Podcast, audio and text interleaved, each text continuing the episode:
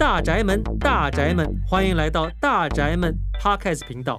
人家说有钱人住在大宅门，但在台中，我们有的是大宅门，有豪宅，也有一群互相共享的人们。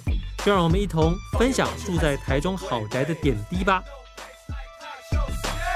台中，台中，够好色彩，男女老少这回一起摆动。大宅门，大宅门，欢迎来到大宅门 Podcast 频道。在我们上一集的尾声啊，其实我们有请到房东来谈到当时想要参加包租代管的动机，以及对于这个计划的看法。在这一集里头呢，我想要深入的访问一下哦，参加这个包租代管计划有没有需要什么条件？它的条件是什么？那房东是否应该为住宅的所有权人呢？司法人可以参加吗？我们请这个刘平兄来帮我们回答一下。是，呃，因为我自己本身是房东哈，所以我觉得，呃，就我的理解来说，哈，那我们基本上就是我们的房子啊，需要是呃独立的门牌，哦，然后呢，呃，是要是台水台电的计价。嗯，那像呃一般哦，我们讲呃民间的一般所谓的呃。隔套的部分，它不是台水台电计价的就不行。然后另外一个是说，哦，我们的住宅所有权人呢，可以是自然人或者司法人。哦，司法人的意思就是他是呃，例如公司啦，哈。但是依照住宅法第二十三条的部分呢，哈，它有那个呃减租租金所得税呢，哈，就是指了我们综合所得税在非盈利的事业所得税，故法人的盈利事业所得税，它是不在减征的适用之列的。哦，所以说就是法人基基本上也是 OK，但是它是不不减征哦所得税的部分。嗯，是是，所以还是有一些些差别哈。那想要加入这个计划的朋友呢，你一定要呃熟悉我们这一套法律它相关的一些规定啊。所以听我们这个大宅门呢，就可以吸收到相关的知识啊。我们也希望大家呢可以告诉大家，我们这个有大宅门这一个专门就是讨论我们社会住宅、台中豪宅的一些相关的，从在里头的生活啊。到这个包租包管、包租代管呐，甚至还有公共艺术啊，所有相关的话题，你想要了解的，都会在我们的节目里头跟大家聊到。那我还想继续请问一下房东哦，已经出租的物件是否可以加入社会住宅包租代管计划？已经出租的，已经出租的部分是可以的。哦，那因为呃，已经出租的部分呢，它是可以呃，主要是因为房东他需要登记。对，那房客也需要登记。他呃，我们目前呢，呃，代租代管哈，或包租包管的这个计划呢，我们是要房东房客一起加入的。嗯，好，那呃，因为他的资格呢，必须要符合哈相关的规定了哈。那房东选择加入这个计划之后呢，那房东跟房客呢，就需要去重新签订我们一个社会住宅的一个包租代管的一个契约。哦，对，就要重新订约嘛哈。毕竟就适用的一些这个规定是不太一样的。这边我想要请教一下我们的演员哈，你目前住在这个豪宅里头啊，你觉得租金的这个价格啊，跟环境比是算是物超所值了吗？你的感受是怎么样？是因为我本身就是从外地上来读书的学生，嗯、那我之前以往都就是租房子这一块，我都没有呃接触过这种就是这一项的服务。对对对，然后从一刚开始就是我在五九一上面刊登啊看到的时候，然后我直接询问房东，然后房东也透过了呃业者的部分来询问我，那啊、呃、两方都很积极，然后就让我跟以往就是哦我要追着房东跑的那种概念是很非常的不一样。嗯、对，哎，你当时会不会有第一个感受就是啊？哪有这种好康？会不会其中有诈？所以你还特别小心。其实，其实我一刚开始蛮怕这种东西，就是我不太敢去询问，嗯、因为我怕说，就是因为像之前诈骗东西很多。嗯、对对对对。是没错，这个虽然说网络现在很便利了，可以查到很多讯息，但也因为这个沟通的太便利了，很容易在网络上就被人家诈骗了，对不对？人家抓住你这种需求，所以我们两方啊都需要非常非常的小心啊。那么。房客，您当初哈在申请包租代管计划的时候，是以什么样的呃身份啊或者资格申请的？主要的资格是什么？跟我们分享一下吗？他的身份呢是仅限于弱势族群，还是一般人也可以提出申请？你刚刚说到你是学生嘛？对，我自己本身的部分，我是一般户。对对对，然后像呃刚刚我在就是前面说到，就是我是在五九一上面看到。然后中区的部分，就是因为我的房租房屋的部分是有阳台的，然后独洗独晒，嗯、是，对对对。然后如果是呃，它是一个套房，然后如果是以一般外面的租金的行情，大约在六千八至七千左右。就是那我这边的部分是以市价的行情九折的优惠，然后蛮符合社会包租代管的一般户的价格，这样。嗯，对对，没错。所以大家听到真的是啊，九折的价格非常不错。那这边呢，我也把一些相关的这个规定啊，跟大家补充一下，就是房客的身份呢，不限定于弱势的族群，只要所得低于直辖市、县市政府规定的额度的民众，就可以提出申请。家庭年所得未满一百二十四万，每人每月平均收入未满五千一百零八十六元，或者是动产总额不超过两百八十九万，不动产总额不超过五百三十四万的这样子身份的房客都是可以申请的。那接下来呢，我想要问一下我们的包租代管业者阿宝这边哈，是我听说呃代管方案的房客无力支付租金的时候，可以申请代垫租金，可以跟我们解释一下这是什么吗？关于租金代垫的部分，如果房客因为紧急事由，就像之前的那个疫情关系，然后导致他的生活陷于困境，然后其实他是没有能能力可以支付租金的，只要检附他的申请书以及签订还款计划，那就可以委托我们，然后向呃政府来申请代垫租金给房东。那其实他这边的话，代垫。它是以一次为限，那最多的话是不能超过三个月这样子。对，我想政府的这个本意哈，还是希望帮助大家。然后我们也知道说，现在因为这个新冠肺炎疫情啊，是非常有可能有一些人他会突然因此而失去工作。那我们本着这个帮助大家的这个好意哈，就是希望能够呃依照这个规定呢，可以代垫租金哈，就不超过三个月，并且以一次为限。就希望大家能够在这个时间。期间之内呢，赶快诶度过自己的难关，来回到正常缴租这样的一个方向。那接下来我想要再问一下我们的演员呢，你知道代垫租金这个方案吗？刚才提到这个方案，那对于这个方案，你这边有什么看法？嗯、是我我这边的部分，我是了解这个代垫租金的方案。然后像这次啊，疫情的部分呢、就是导致就是我呃我因为我本身是打工族。就是半工半读的学生，那因为疫情疫情上面，然后就会有薪水收入的呃减少。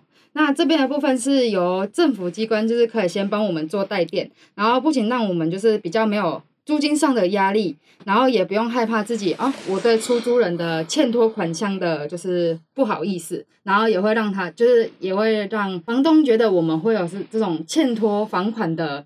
案底对，然后就是自己也可以运用这种呃还款的计划，然后一步一步的，就是慢慢的还款给政府，就是不会让压力自己扛太多压力在身上。那我可不可以问一下哈，你知道这个讯息的原因是因为，比如说房东会主动跟你讲，还是房仲会主动跟你讲？你怎么知道这个消息的？原来可以这样子。其实双方都有跟告知我过，对对对对对。嗯、然后主要是房东的部分会先跟你提点一下，那。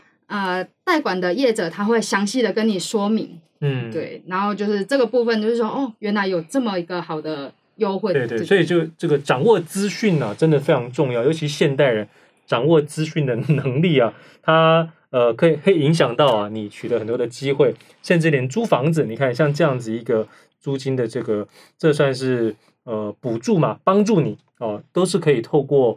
收到这样子的讯息而得到的，所以像听我们这个 podcast 啊，哦，或者大家平常多多啊，上我们台中市政府相关的网站，就都会看到。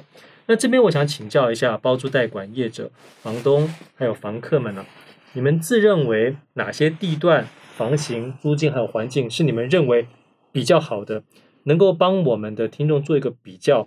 就大概意思是，如果是你们的话，你们也会想要住进去的豪宅。是哪一种？是什么样子？大家自由发挥一下吧。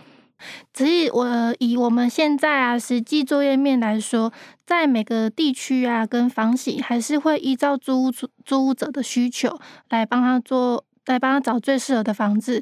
那其实能够，我自己是觉得啦，如果能够在自己的工作以及生活范围里找到适合自己负担得起的租金，是在我们在呃每个租客心中都会是好的房子这样。嗯，对，没错。呃，就我来看哈，其实因为我觉得呃自己过去也租过房子嘛哈，那当然现在有房子出租给别人，那我觉得如果是我的话呢，我会觉我会选择的是，哎，那我是不是生活机能还不错？对，然后另外一个是说，呃，那个租金价格合不合理？对，那当然我想呃呃每种不同类型的房型呢，都一定会有人住。那当然取决于它的一个呃租金啦，哈，包含说它的地段啦，哈。但是我觉得最重要一个哈，就是社会住宅部分呢，它一定是注重安全，嗯，哦，然后有保障。那我觉得这个部分，我觉得是就非常的好。那我觉得像呃那时候呢，呃我在房子呢委托给哦哦总管家的时候呢，那他就会去呃现场会去拍哦拍什么？消防设备啦，嗯，哦，呃，增烟器啦，灭火器啊，这些，啊，我觉得这个就很非常棒。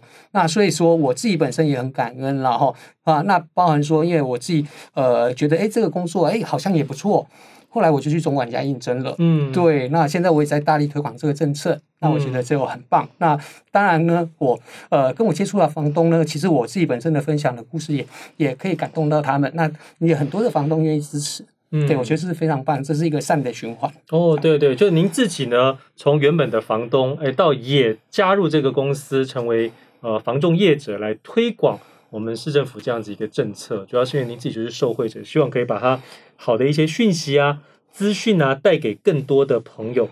那么我们的演员这边呢，你觉得你最想要住进去的豪宅或者地段，你是怎么去评判的？嗯、呃，主要是我是呃离。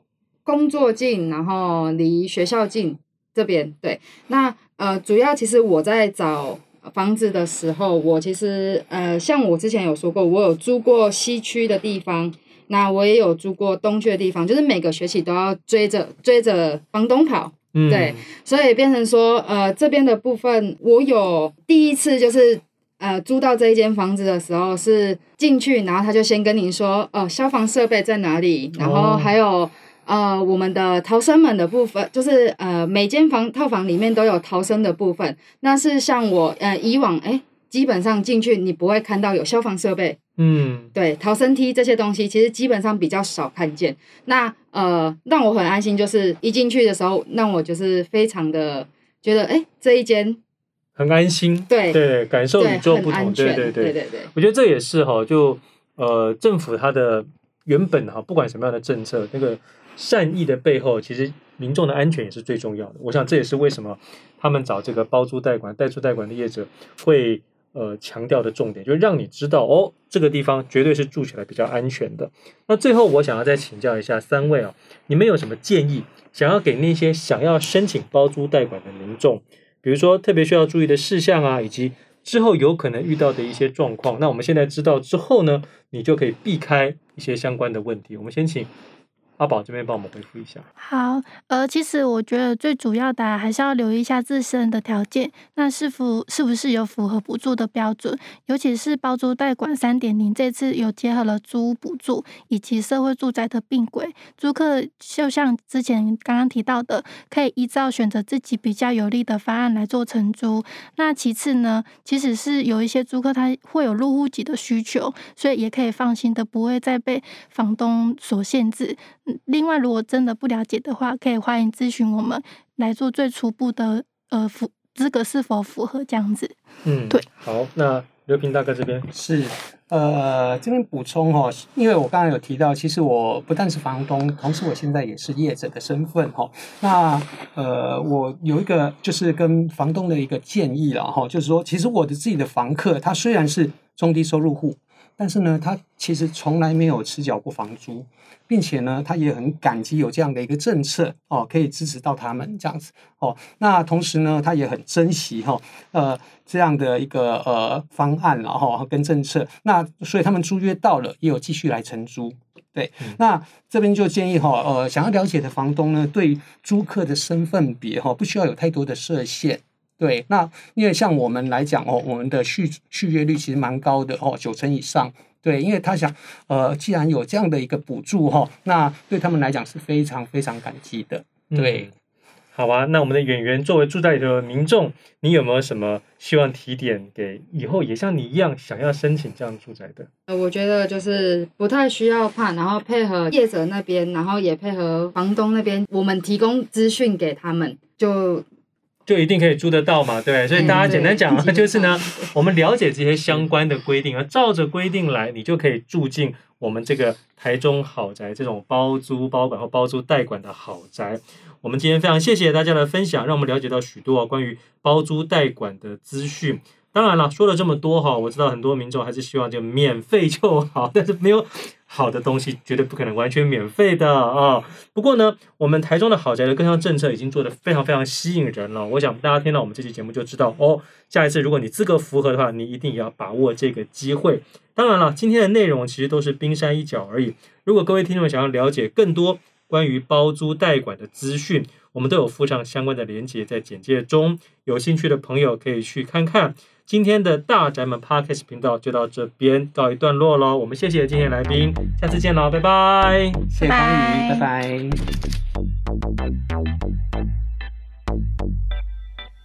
拜拜。